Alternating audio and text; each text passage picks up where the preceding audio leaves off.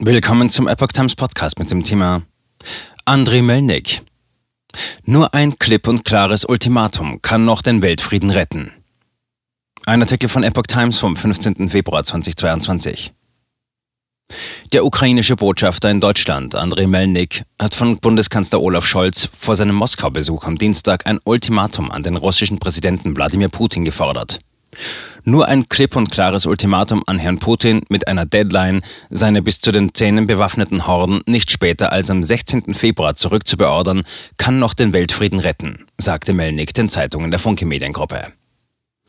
Sollte der Kreml-Chef diese allerletzte Warnung ignorieren, müssten bereits am nächsten Tag schritt- und stufenweise äußerst schmerzhafte präventive Sanktionen gegen Russland eingeführt werden, forderte Melnik.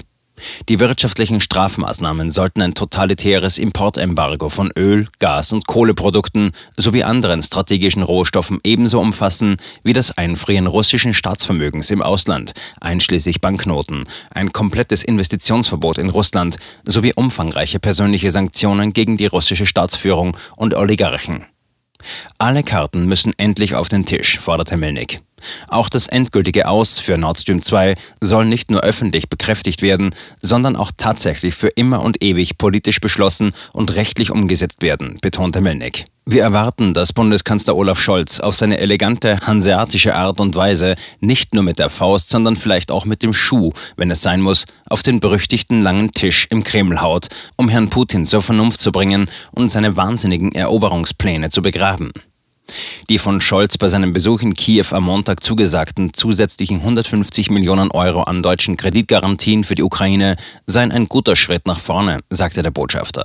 Aber dies sei nicht ausreichend. Die Ukrainer erwarten vom Kanzler ein milliardenschweres Supportprogramm, um die Resilienz der Wirtschaft zu stärken, aber vor allem eine E U-Beitrittsperspektive, forderte Melnik.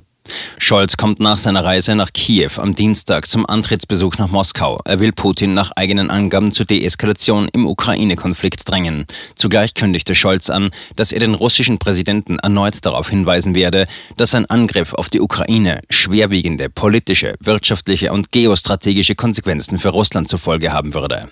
Ein seit Wochen anhaltender massiver russischer Truppenaufmarsch an der Grenze zur Ukraine schürt in Kiew und im Westen Befürchtungen, dass Russland eine Invasion in dem Nachbarland planen könnte. Moskau bestreitet jegliche Angriffspläne.